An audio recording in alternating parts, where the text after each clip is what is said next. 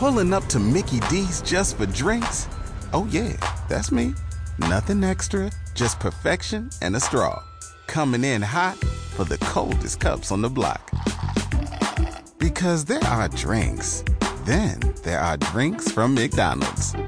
Mix things up with any size lemonade or sweet tea for $1.49. Perfect with our classic fries. Price and participation may vary, cannot be combined with any other offer. Ba da ba ba ba.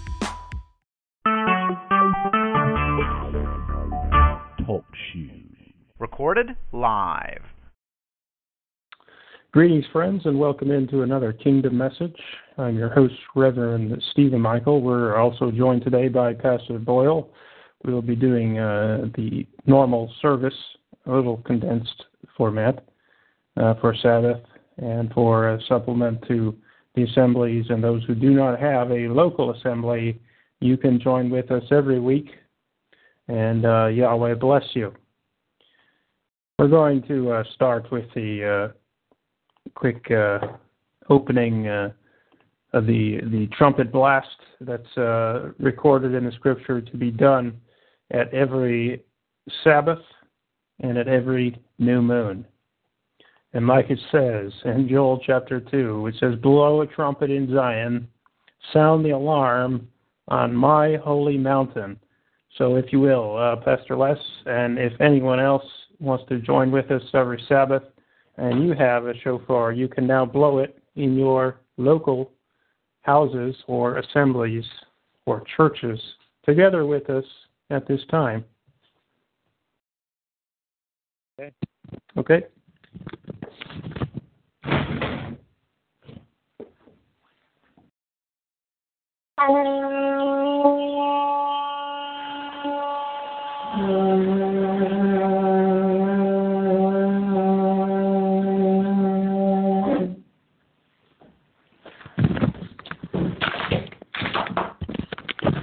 Okay, praise Yahweh. Almighty Heavenly Father, we thank you that we are able to gather together in your name this, your Sabbath, your day that you had told us is for our benefit. We worship you. We thank you. We welcome you. We ask for the anointing of the Holy Spirit. We pray for forgiveness under the blood of the Lamb, that we're able to, in our physical bodies, your temples, to bless you May our physical bodies be healed, protected, and uh, empowered. May they be cleansed. May they be strengthened. May they be, uh, for every one of us, no disease, no uh, uh peril of, of sorts of the flesh able to attack our flesh, and that we might be protected under the blood of the Lamb and under your great wings and may we be uh, found in the refuge of your armor, uh, as you have told us to have that breastplate of righteousness, as you have told us to have our loins girded with truth, and to have that shield of faith, whereby we're able to quench all the fiery darts of the enemy. May we be skillful with that sword of truth, that sword of the Spirit of your word, Father, and may we have that helmet of salvation, that helmet that only Yeshua could, could achieve for us to protect us and to keep us under that great shadow of your wings. And so, Father, may our feet be prepared with the good news of the gospel of the kingdom. And may we be able to stand in the days we live with a good witness of your kingdom gospel for the nations.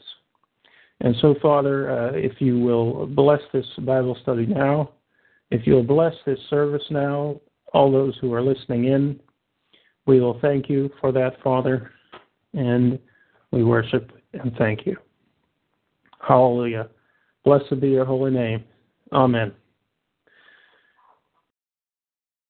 Okay, then. Uh, now let's read uh, what's called the greatest commandment. Yeshua told us all in Mark 12, verse 29. And that Jesus answered him, The first of all the commandments is, Hear, O Israel, Yahweh our Elohim is one Yahweh. Okay? he would just refer them back to what every Hebrew prays every morning Deuteronomy 6 4. And let's read it together. Uh, Pastor Les and I will will uh, together uh, read it. But first of all, uh, I wanted to uh, invite Pastor Boyle to um, do a scripture reading at this time. So, Pastor Les.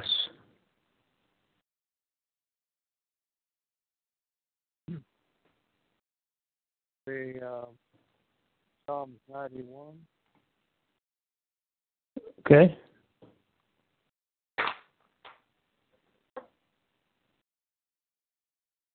He that dwelleth in the secret place of the Most High Elion shall abide under the shadow of the Almighty El Shaddai. I will sing of Yahweh, He is my refuge and my fortress, my Elohim, and Him will I trust. Surely He shall deliver thee from the snare of the fowler and from the noisome pestilence. He shall cover thee with His feathers, and under His wings shalt thou trust. His truth shall be thy shield and buckler. Be afraid for the terror by night, nor for the arrow that flieth by day, nor for the pestilence that walketh in darkness, nor for the destruction that wasteth at noonday. A thousand shall fall at thy side, and ten thousand at thy right hand. It shall not come nigh thee. Only with thine eyes shalt thou behold and see the reward of the wicked. Because thou hast made Yahweh, which is my refuge, even the Most High Elion, thy habitation. There shall no evil befall thee, neither shall any plague come nigh thy dwelling. For he shall give his angels charge over thee to keep thee in all thy ways. They shall bear thee up in their hands, lest thou dash thy foot against Thou shalt tread upon the lion and adder, the young lion and the dragon shalt thou trample under feet. Because he hath set his love upon me, therefore will I deliver him. I will set him on high, because he hath known my name. He shall call upon me, and I will answer him. I will be with him in trouble. I will deliver him and honor him. Long life will I satisfy him show him my salvation. You, uh, you look at that scripture and read it over and remember that this is talking about the day of Yahweh when he, uh, the day of his wrath upon the wicked. And people that think that we're, we're going to be taken up to heaven or raptured up to heaven to escape that day of wrath, that just totally uh, goes against what it says in Psalms 91. And Psalms 91 is talking about the day of his wrath, where he rewards the wicked. And we, we, we will be there with, uh, like it says, a thousand shall fall at thy side, ten thousand at right hand, but it shall not come down. Only with thine eyes shalt thou behold and see the reward of the wicked. So, good to keep that in mind, and, and it's a good idea to to memorize that whole chapter. Keep it in your heart. study it, look up the words, and get the definition. Because there's, there's a lot to be learned from those verses. There's uh, three times that he uses the word deliver, and all three times it's a different word in the Hebrew. But it means more than just deliver. So. Amen. Well, praise Yahweh. Uh, I think your mic is a little low, so next time just try and check it to be a, a bit louder uh, so everyone knows we'll uh, try and get that uh, sorted so it's a bit louder. Uh, but now let's do the Shema together. That's just going to be reading from Deuteronomy chapter 6, verses 4 through 9. And you can do it as a song as well. But let's just read it in English. We also might do the Hebrew song of this passage from time to time. Yeshua called it the greatest commandment, so why not? Uh, but at this time, we'll do it in English. And it reads Hear, O Israel, Yahweh, our Elohim, is one Yahweh. And thou shalt love Yahweh, thy Elohim, with all thy heart, and with all thy soul, and with all thy might. And these words which I command thee this day shall be in thine heart, and thou shalt teach them diligently unto thy children, and shalt talk of them when thou sittest in thine house, and when thou walkest by the way, and when thou liest down, and when thou risest up. And thou shalt bind them for a sign upon thine hand, and they shall be as frontlets between thine eyes, and thou shalt write them upon the posts of thy house and upon thy gates. Hallelujah. Amen. And so today uh, we're going to do the communion service. And uh, if you have bread and wine, uh, please at this time uh, get it ready because we'll be uh, following up with that right at the end, so everyone can pour their their cups together with us and drink and and take of the bread. Uh, if you don't have the bread or, or wine handy, we can just pray for the blessing upon it and then ask that you will uh, actually you can then go and buy it and pray over it again with the prayer that we are going to give it uh, today. And so uh, I'll give a few minutes if anyone wants to grab the wine and bread.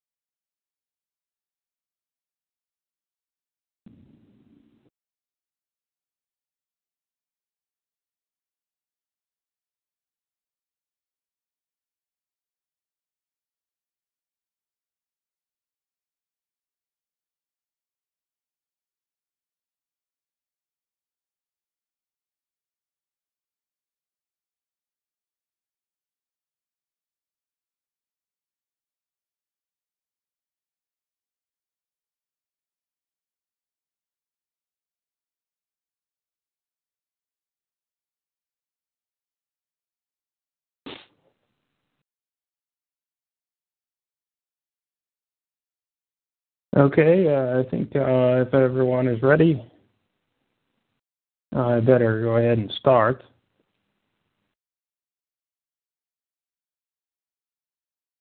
Now, uh, today's Bible study will be on the topic of Are you ready for the return of the saints? Yes, everyone has it somewhere in their doctrines that saints at some stage will return and they talk about how, oh, yes, it's in our Bibles, but they don't talk about what it all entails. They don't go much further except to say, is it in our Bibles or not? And then they will just say, well, it's in our Bibles, you see? And they hide behind the text. And what does it say? The text killeth, but the Spirit gives life. So if we're just going to squabble about the text rather than teach it, rather than say, well, what in the world is that going to be like?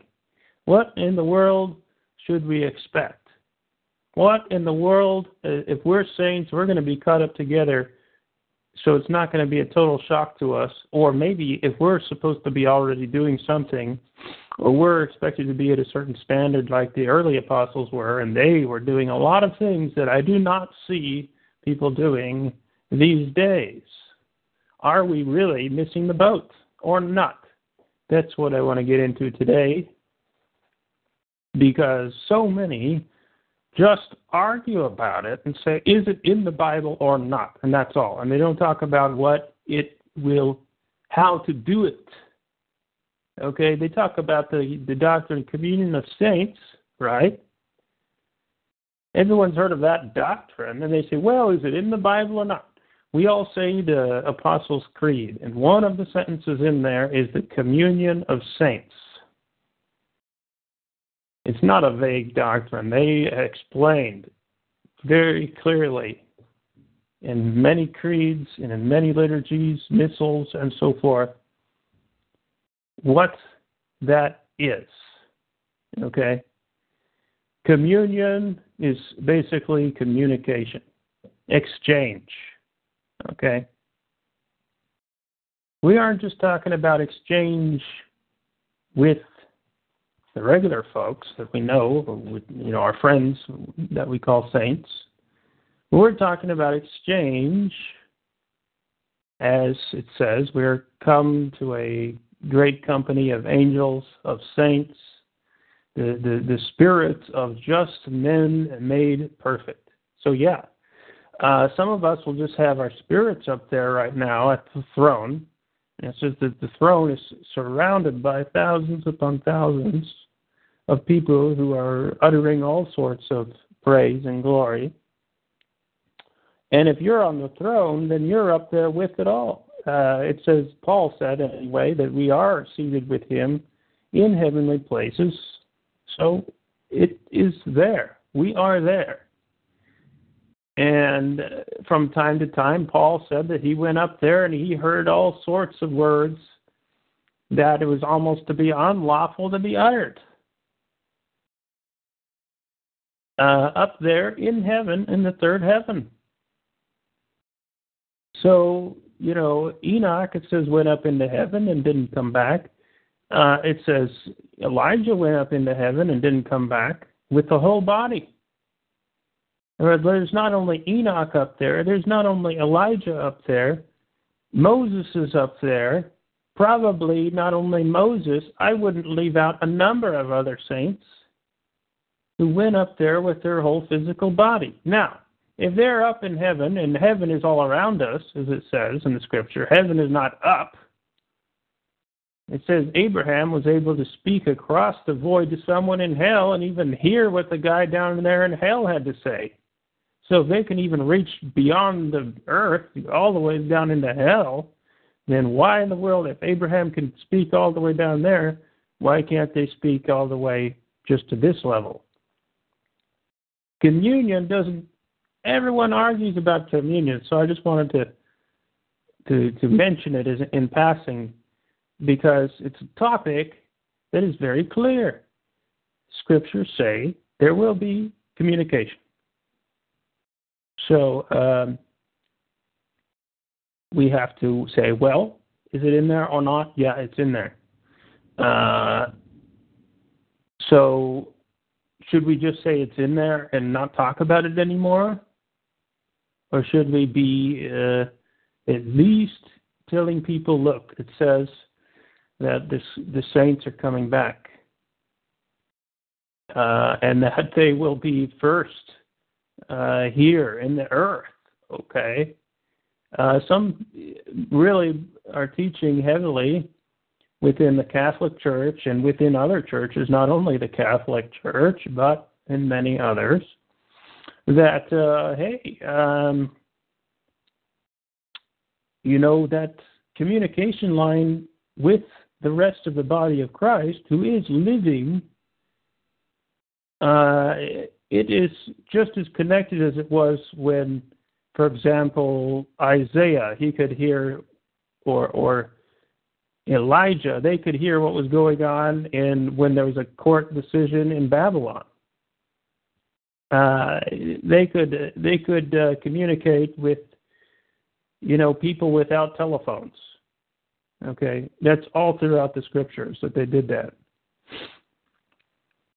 and they could even uh, have that sort of communication.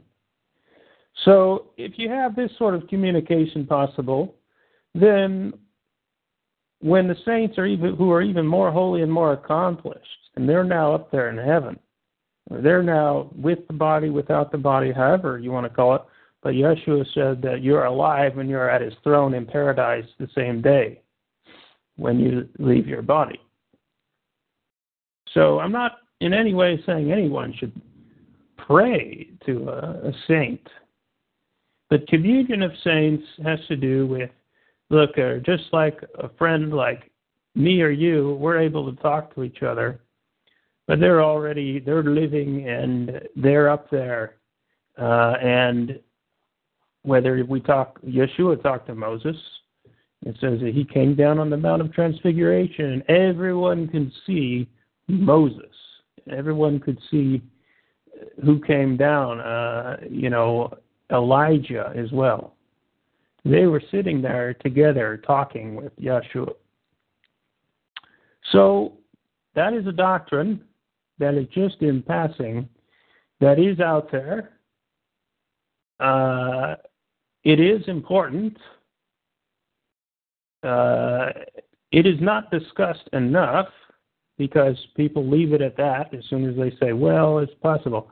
And one good point I want to mention is yeah, it's traditional that people will maybe try and acknowledge the saints, the living saints like Moses or Elijah, only when they're in a state of prayer to Yahweh or in a state of a deep meditation and thought and in a state of going to church, in a state of prayer and singing. And at that moment, they won't pray to the saints, but they'll say, Isn't this wonderful?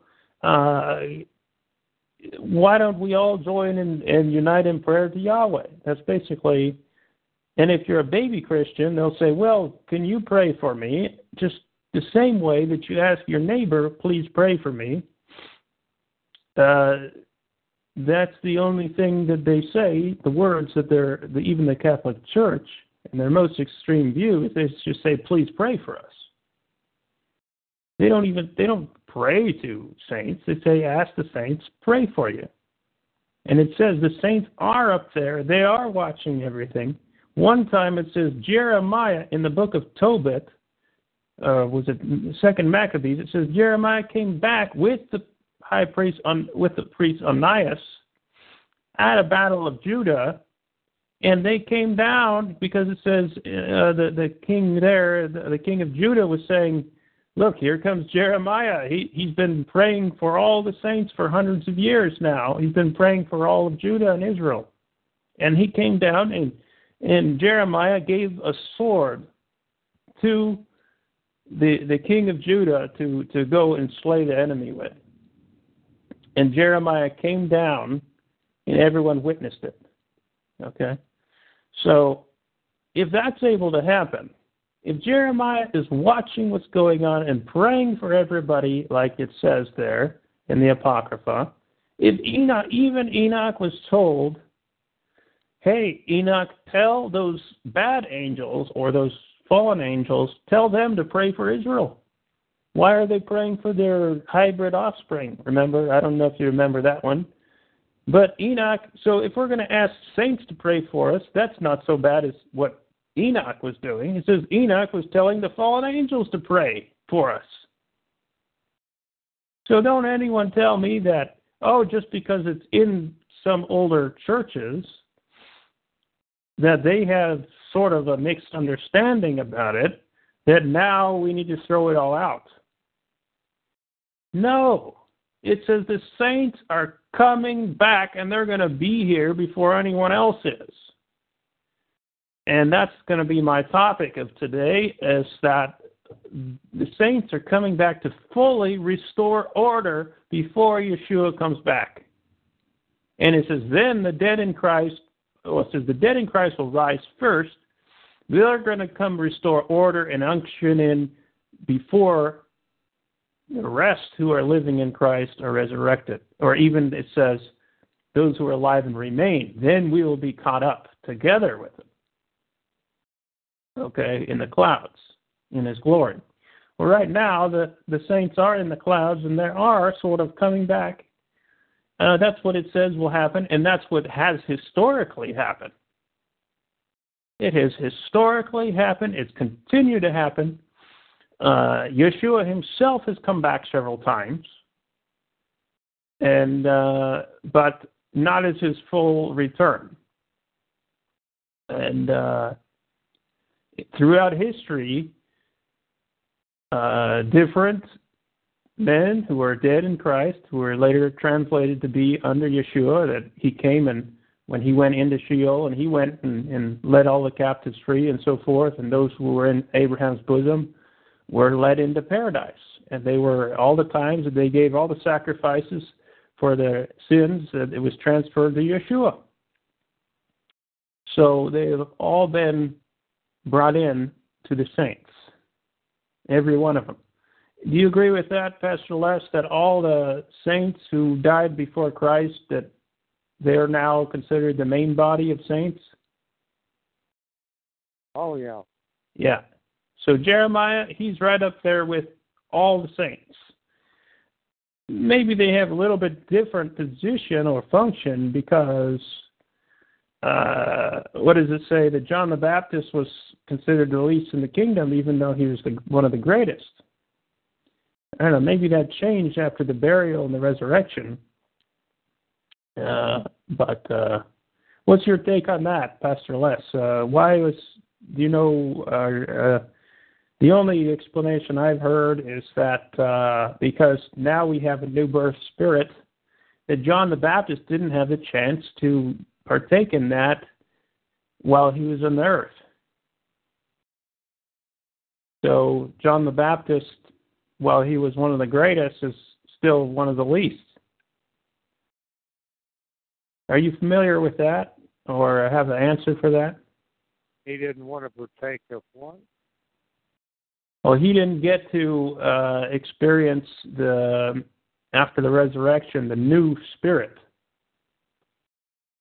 Oh. Well, it uh, that was meant for the New Testament saints. And that's typified by the um, the barley harvest, which was the when when uh, Christ was crucified at Passover. It was during the time of barley harvest, and he was the um, he was the first uh, firstborn of the, uh, the dead during the uh, feast of first fruits. Um, and that feast of first fruits that that uh, just after Passover is for the barley harvest. Well, let me read it uh, from Matthew 11, verse 1. It says, Verily I say unto you, among them that are born of women, there hath not risen a greater man than John the Baptist. Notwithstanding, he that is least in the kingdom of heaven is greater than he. So it's saying, look, I think that that standpoint is saying, look how great John the Baptist was, right? But if you're in the, if you have your spirit man that it says when Yeshua breathed into them after the resurrection, he breathed into them and said, "Receive ye Holy Spirit." Is before he is ten days before the giving of the Holy Spirit, but he said at that day, before he resurrected, before he ascended, he told them already, long before Pentecost and the actual Holy Spirit came, that there was our indwelling spirit, which is different from the Holy Spirit. He said, Receive your indwelling spirit.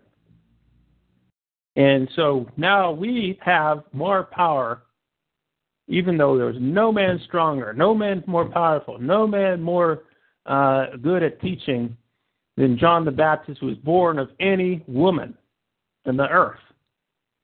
But compare it now, after the resurrection. That's what it's saying.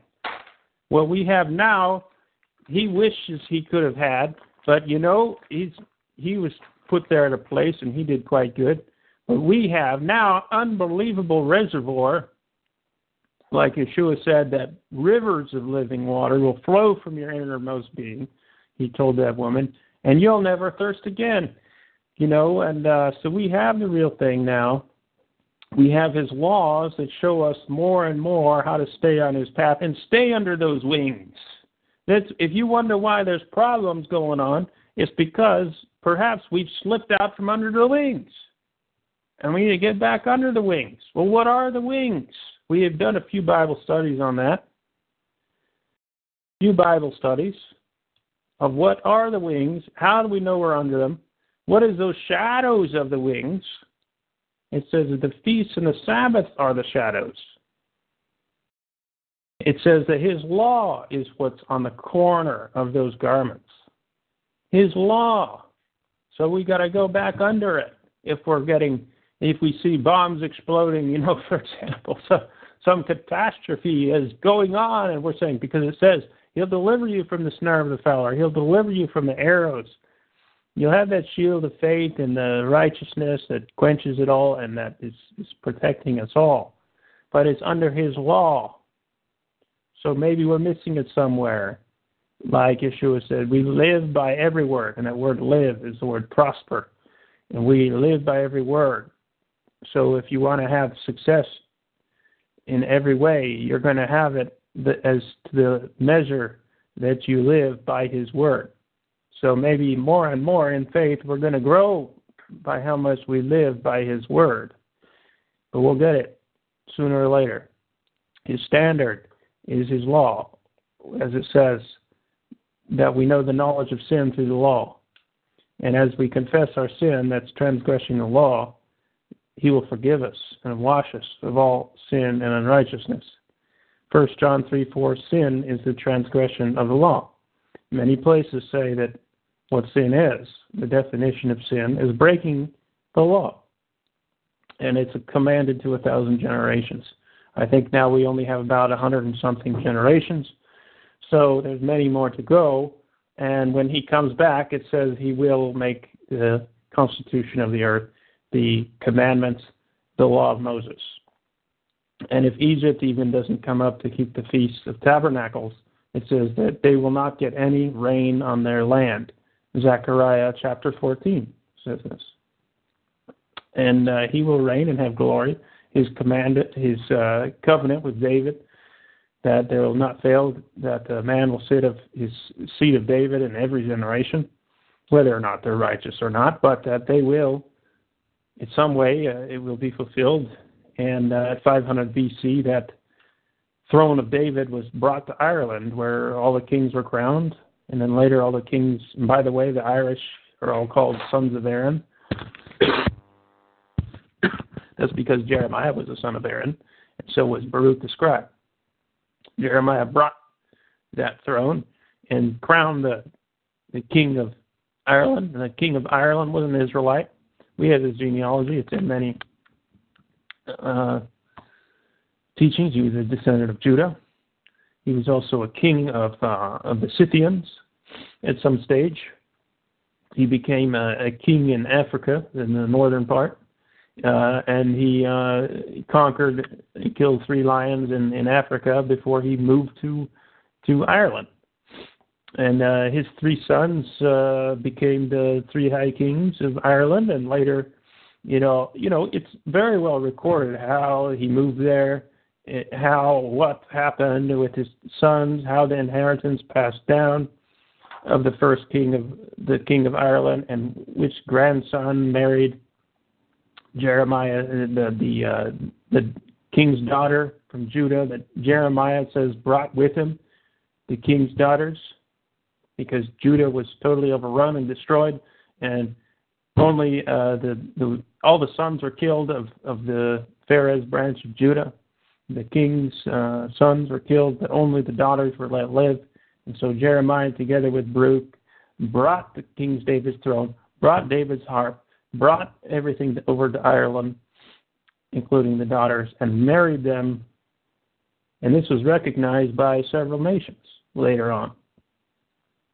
Uh, many times uh, uh, that uh, there was trade going on between Egypt, of course, together with Troy in Ireland, together with Egypt in Ireland.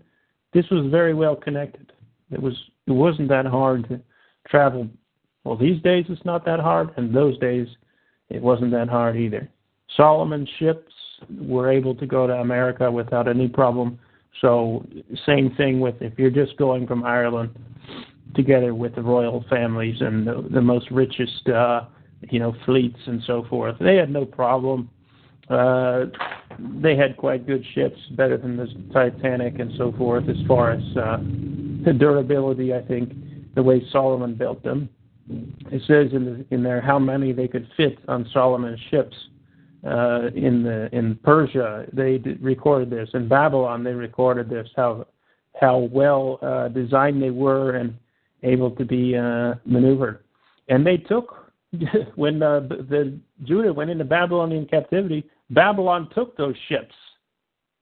And it talks about later, Joseph of Arimathea was broken out of prison by an army who fit on one of those ships of Solomon, and they came with the Duke of Persia to go break Jeremiah out of prison in Wales. And uh, to, I'm sorry, break Joseph of Arimathea out of prison. And uh, later, Joseph, of course, founded uh, Glastonbury and the, the Twelve Hides with King of Arviragus. And uh, Joseph gave the coat of arms to King Arviragus, the, the, right, the, the Red Cross shield, uh, which became the coat of arms for all of England and all the royal kings for quite some time. That red cross on the shield. And uh, of course, later we know that uh, all the saints were sent from Britain because it was the only place that was given a refuge in the whole world for a real, uh, by government protection, for a, uh, a whole church to survive and flourish. So we have to know our history to know what's coming up in the future.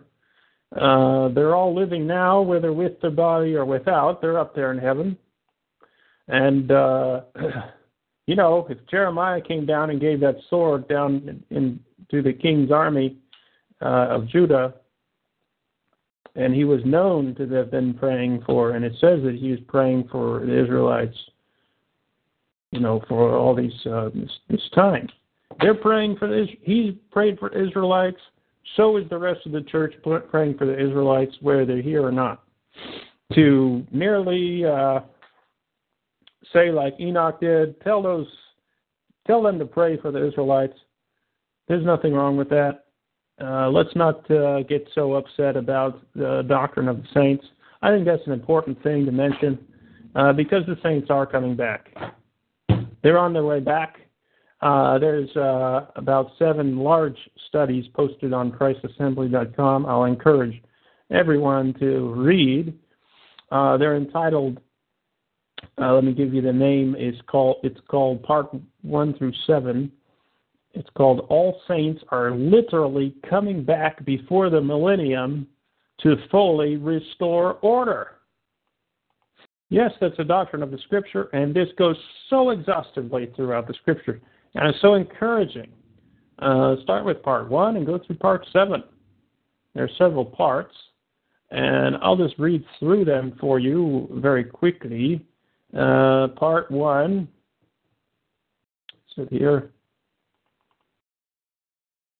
you can go from ChristsAssembly.com on the front page, scroll down to about three quarters down the front page, and you can reach the uh, the first part one. It's yeah about maybe sixty percent down and it starts with several of the propositions. This came out of a, a great article, uh, actually, uh, large theology books uh, that was published about 100 years ago.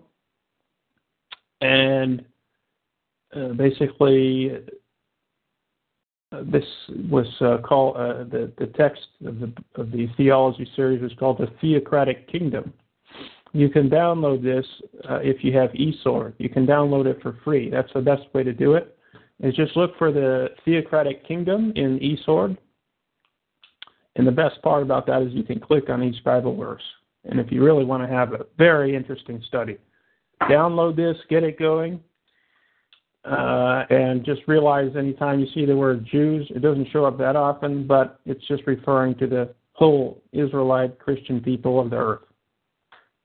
Um, because it does say that a kingdom with the land, with his laws, with their king Yeshua, what it says in the scripture. So it's very nicely put together. Several propositions, starting 125, I think, through 130, uh, that is talking exclusively on the resurrection of the saints and wh- how it's going to be physical resurrection. And uh, a lot of very uh, interesting studies. I recommend again download it through eSword. Don't use it through the uh, our web pages.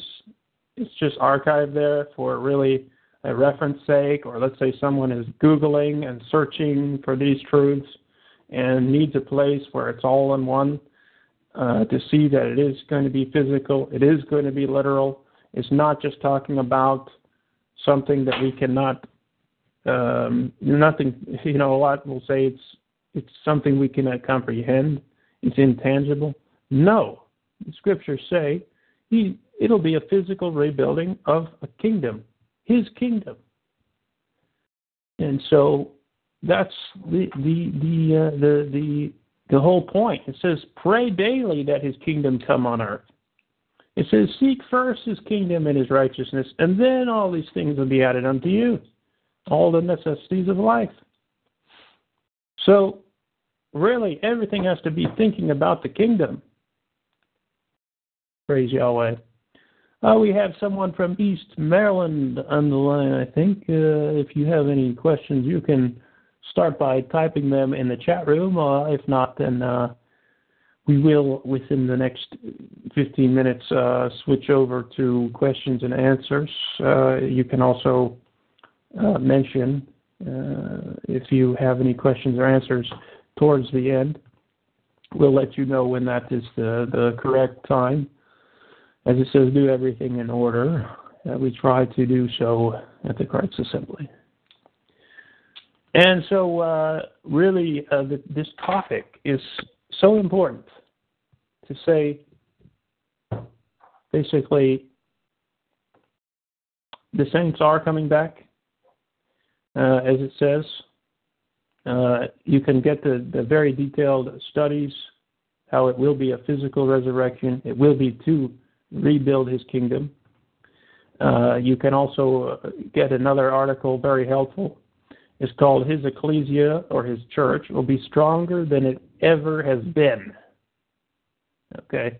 People are all talking about defeat of the church and saying we're all just going to become homosexual, atheists, uh, mixing with Islam and mixing with Buddhism and who knows what else until there is no shred of idea of Christ. Um, and just promoting blasphemy. And if you don't promote blasphemy, you're not allowed into the churches anymore. That's what everybody is saying. Uh, I don't think I read that in the scriptures that we're all just going to become a big blasphemer uh, organization. That we're just going to teach people to go so extreme against nature to actually rip out our own body parts so we're not able to have children. That we're going to um, hate children that much. That we would go against nature so strongly. That, uh, you know, the way that Yahweh designed creation itself to literally commit such blasphemies against it, and then to go up into the front of the church and to bless it. You know, there's a number of other blasphemies that come to mind, and I'm not going to pick any others, but I just wanted to mention that anything that is going against nature, going against the design of the Creator, that is total contempt, hate, rebellion, and blasphemy against the Creator Himself in every way, shape, and form. All nature, all creation groans and travails for those who will be honest and speak the truth, not be under the lies of bondage of these promoting these blasphemies. And you know, that's what it is has nothing to do with the church is coming, because the church is coming will not have any part in the blasphemy. It says, You touch not the unclean things so many times in the New Testament it says you be separate and holy from the things of the earth, from the worldly, from the evil things that are going on. Be separate, be clean, it says. So many times it says to be separate. So many times it says not to touch the unclean things that's going on.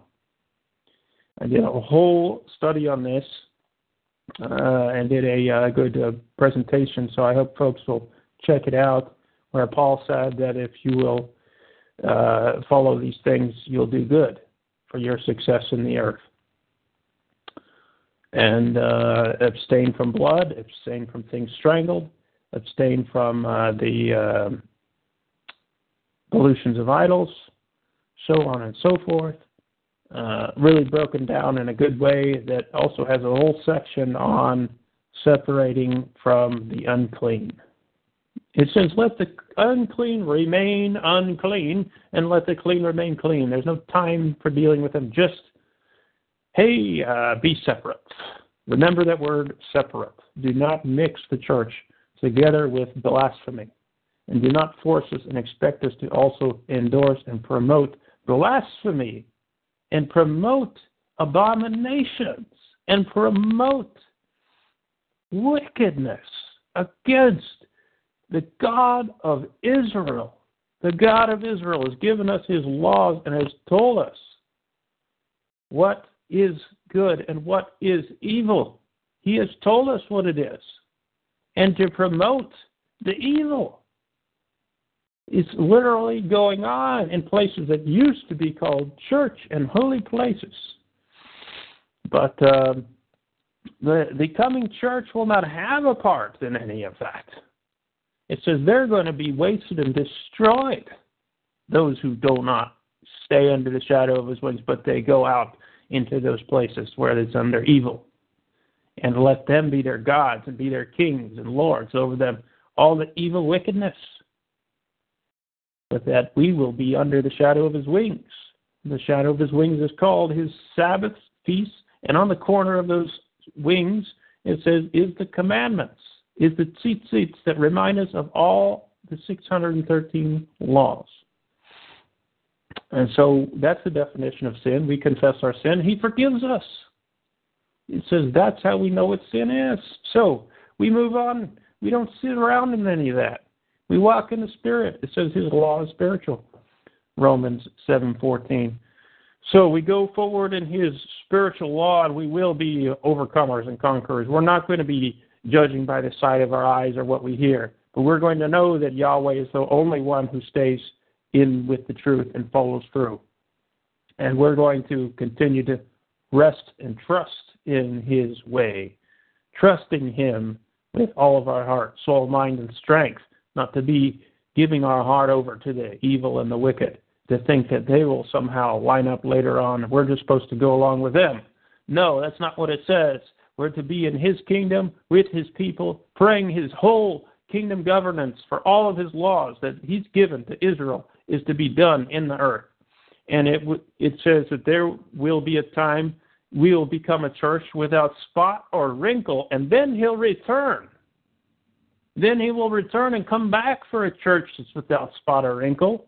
And it says, Not until we're a witness of the kingdom governance of God, then the end can come. The end isn't going to come until we're really a, the witness of the kingdom. Matthew 24, verse 14 that is, uh, these scriptures are cataloged quite well in this article. It's called His Ecclesia Will Be Stronger Than It Has Ever Been. A city set on the hill cannot be hid. Um, it says, We've been delivered out of the power of darkness and translated into the kingdom of His dear Son. And it says, We are a holy nation of conquerors. All authority and power has been given unto our King Yeshua we are already seated with him on his throne. We are his living and royal priesthood. And our king is forever our high king priest after the order of Melchizedek. Uh, we are to be uh, exercising his living word preserved in the Holy Scriptures. And we will go forward in obedience in his great commission to teach all nations to obey his law. Nations, okay?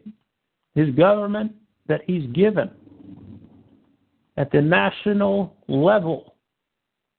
Yes, the way that a nation should operate. It's going to be shown. It says, pray for kingdom governance. Almost all the law of Moses, three quarters of it, is with the way you run a nation. It's not about do this and do don't do that. Not all of it anyway. It talks about how to deal with your agriculture, how to deal with interest rates, and how to you know not to have interest. How you're not supposed to tax the people, how you deal with bankruptcy, what you're supposed to do with the jubilee year, a number of things. How you're not supposed to do with this with the sewage, or this or that with the with certain animals.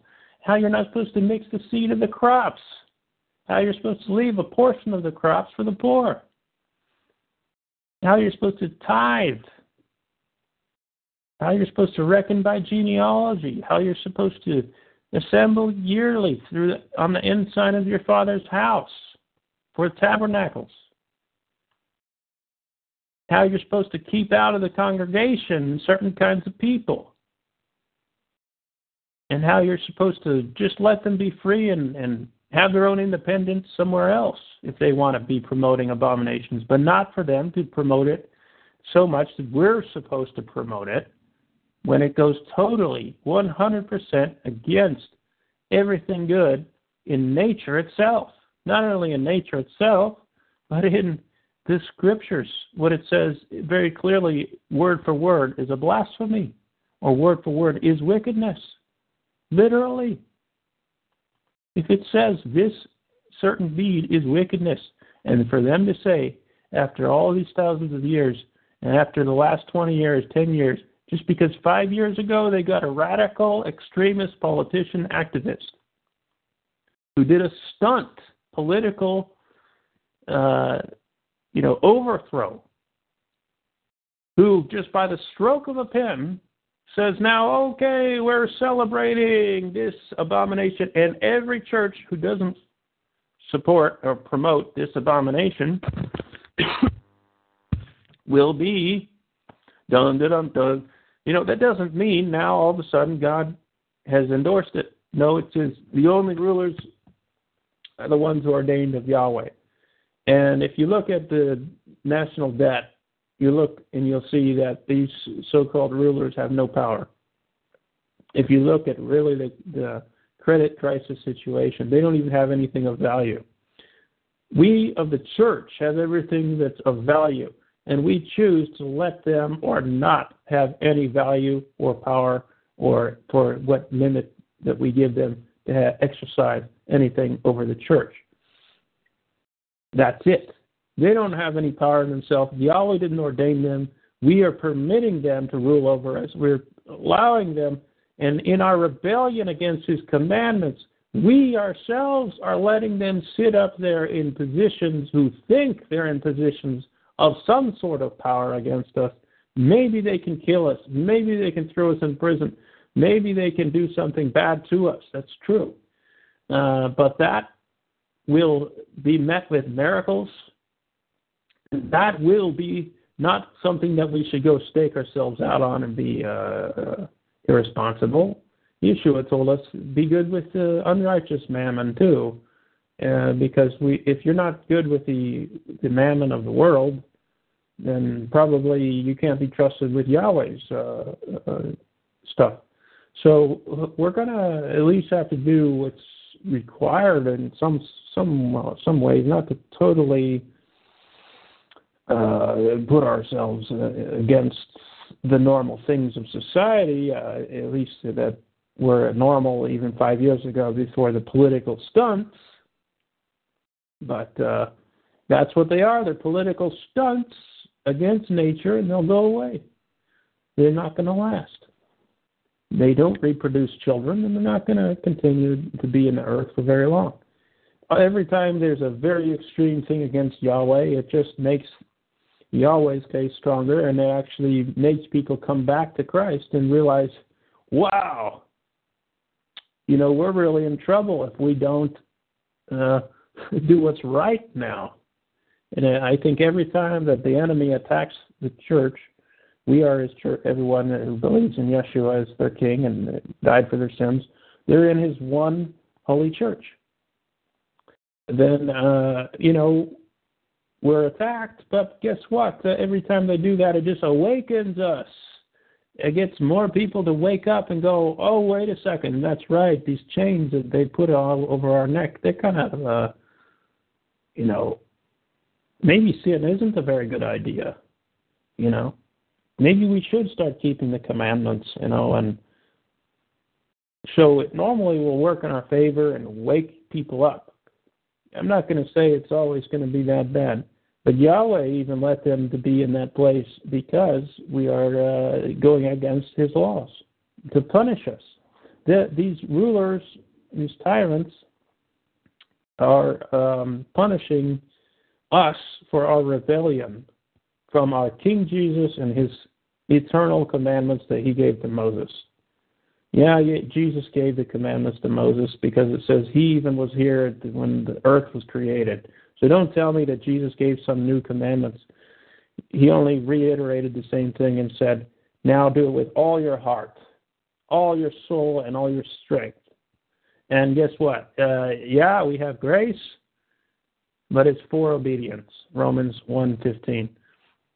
And um, the rest is really mercy, and I hope people will uh, realize it's dangerous territory to be uh, teaching anyone to break any of his laws.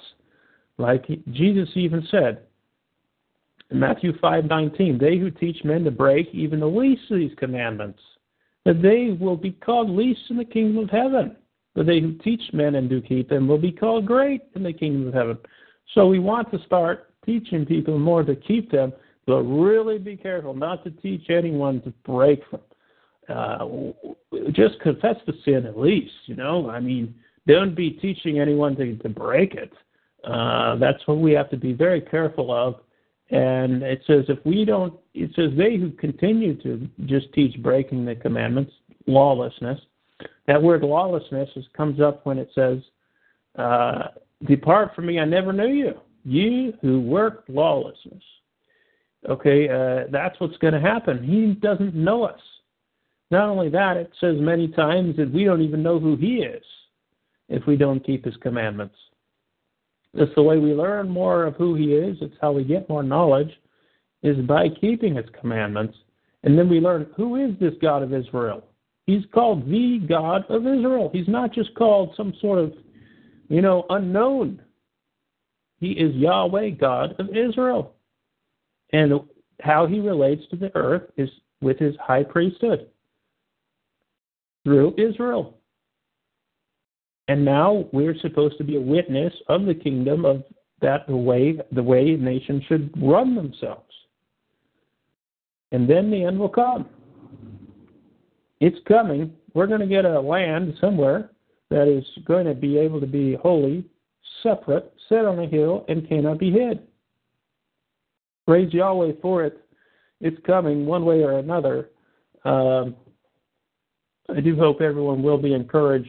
And that is what is coming. It cannot be escaped. That's what the saints are doing. The saints are not only coming back sometime in the future, but it says that they are, you know, for example, always somewhere doing something. Uh, they're, they're praying, they're interceding for us, just like we're supposed to intercede. And when if you're absent from the body, you'll be present with Yahweh, and they'll also be singing praises to Yahweh, but also looking and interceding for the kingdom, because this is the center of the creation here on earth, where we've been uh, created in His image. And the rest of the world out there, I don't think we're given a chance to be made in His image and to become sons so those who've been brought here are special in that we're able to become, as it says, adopted. And the adoption pertains to Israelites, as it says in Romans 9, verse 4 and 5. The adoption pertains to Israelites. So if you want to become adopted, you've got to be an Israelite. So uh, I hope this blessing will be, or this uh, it is a blessing too, but it's His word. But I wanted to say that I pray that this study will be blessed to you, and uh, everyone's hearts will grow in the knowledge of Him. And uh, I think we should now uh, look at the closing prayer. Uh, Pastor Les, will you close us in prayer?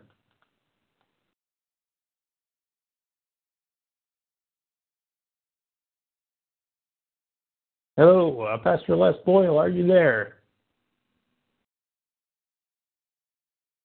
Okay, I will close in prayer. I think there's a problem with the audio. Almighty Heavenly Father, uh, we thank you that when two or more are gathered in your name, you are in our midst. And uh, I thank you we have this way to gather every Sabbath together with uh, other believers, whether they're on the line uh, through Skype or if they're on the line through ChristsAssembly.com or if they're in the talk show or however syndicated that, or if they're downloading through MP3 at this stage. Father, uh, just bless them and let them know that they can join with us in prayer every Sabbath and, and come on with our services.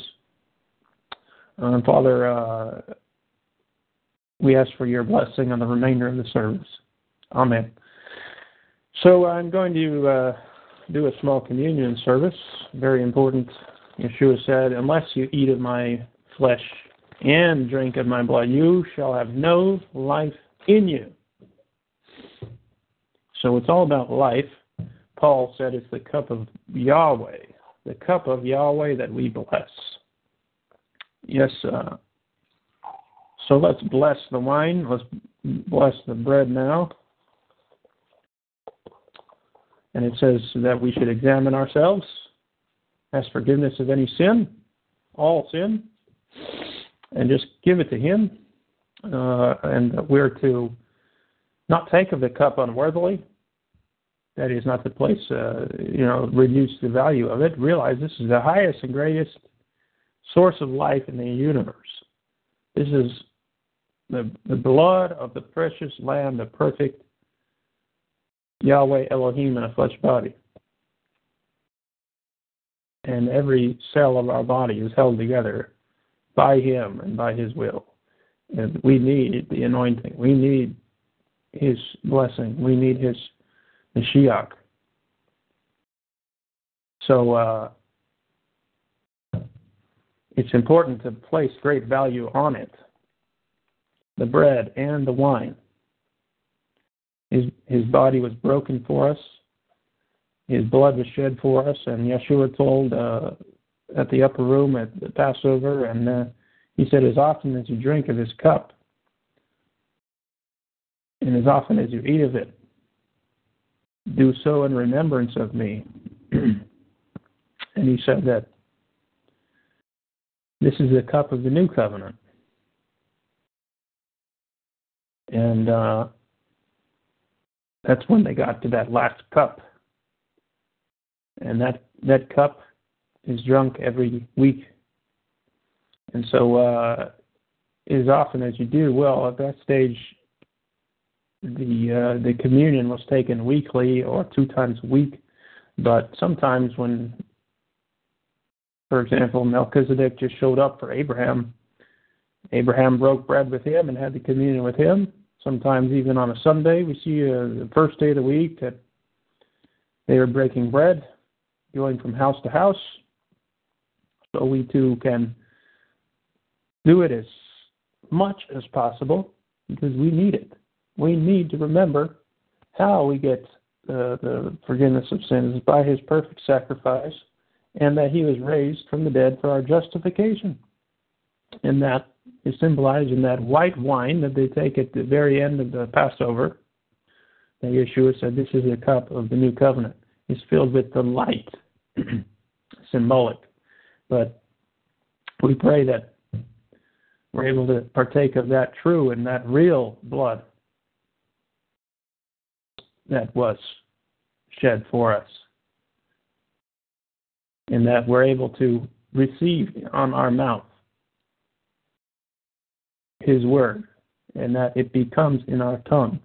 And it says that word will not depart out of the mouth of our seed or our seed seed. We pray that like Joshua said, that this book of the law will not depart from my mouth, but we will do according to what it says. That we pray that as the heart it pumps the truth, the light through it, the source of of nourishment for every cell in our body, and that the heart will be filled, that the heart will become a, a as it says, full of his love, with love him with all your heart, with all your soul, and with all your might. And Yeshua, when he repeated this, he said, This is the greatest commandment. Hear, O Israel, Yahweh your Elohim, Yahweh is one God, and you shall love Yahweh your Elohim with all your heart, with all your soul, with all your mind, and with all your strength. So may our thinking also be more of Him as we take of it today with those hearts that have His law written on them by the Holy Spirit. That new covenant is that His laws will be written on our hearts. May this day uh, we receive His law written on our hearts. May we receive this day the love for Him with all of our hearts, which is the first and most important commandment written before we can move on to anything else. May we be filled that we are able to say, We love Yahweh, the God of Israel. May we be filled to say that we love Him, who is everything, who's made a covenant to share it with us, who's made a, who's our, we are to be sons and reach His adoption. May we all say, we love and receive and honor and believe and have the right attitude and have the right uh, right standing and have honor for him to have to place great value on him in such a way that we love him with all of our heart to realize he he fulfills every great desire of our heart more than we could ever imagine and so let's just take of it this day. Uh, and I will say the blessing in, in Hebrew. Uh, first on the on the on the bread.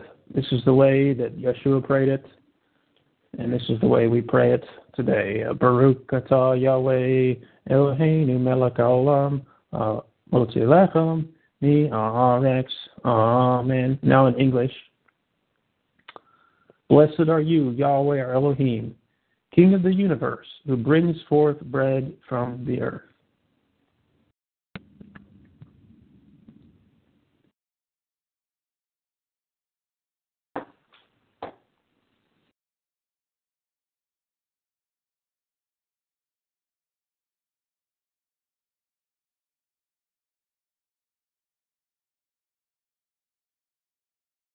His presence is in the bread. We put our hands over it and we said, Blessed are you.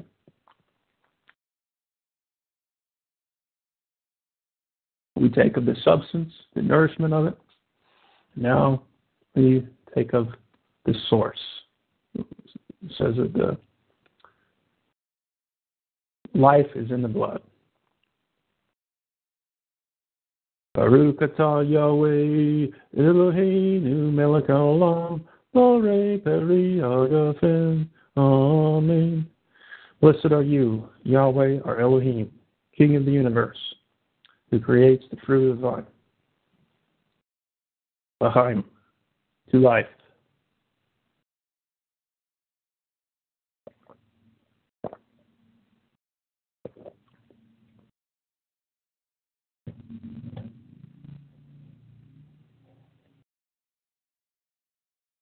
If you've just received it, you've made a new covenant with Yahweh, you can uh, redo this uh, prayer. If you didn't have your wine and bread ready, you can download the MP3 and do the communion service together with us. Also, join us every Sabbath. We'll be glad to to uh, share the communion cup and uh, bread together, blessing it as a corporate body as He has commanded us to do. So, uh, uh, Pastor Les, are you ready to do the Aaronic blessing? You can do it in Hebrew or English or both. Can you hear me? Yeah, try and speak as close as you can. But yeah, please do. Uh, let me check the volume here.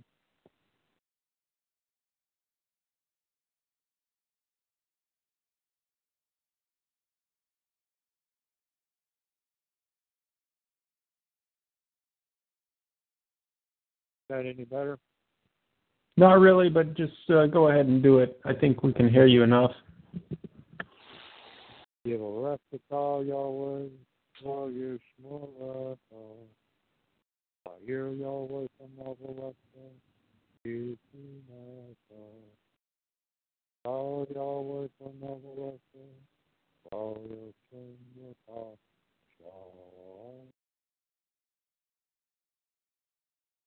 Yahweh will bless and keep you. Make his face to shine upon you and be gracious unto you.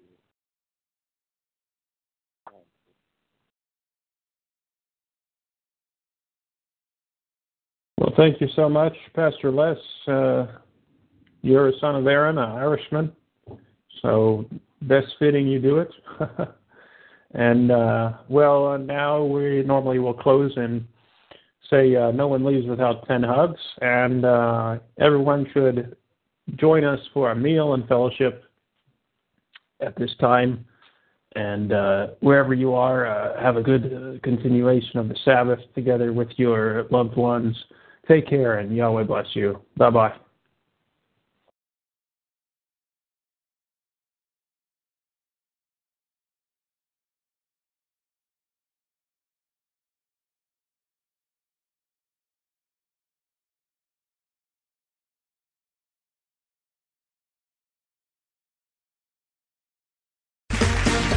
Round two. Name something that's not boring. A laundry? Ooh, a book club. Computer solitaire, huh? Ah, oh, sorry, we were looking for Chumba Casino. That's right. ChumbaCasino.com has over 100 casino style games. Join today and play for free for your chance to redeem some serious prizes. ChumbaCasino.com. No purchase necessary. Full prohibited by law. 18 plus terms and conditions apply. See website for details.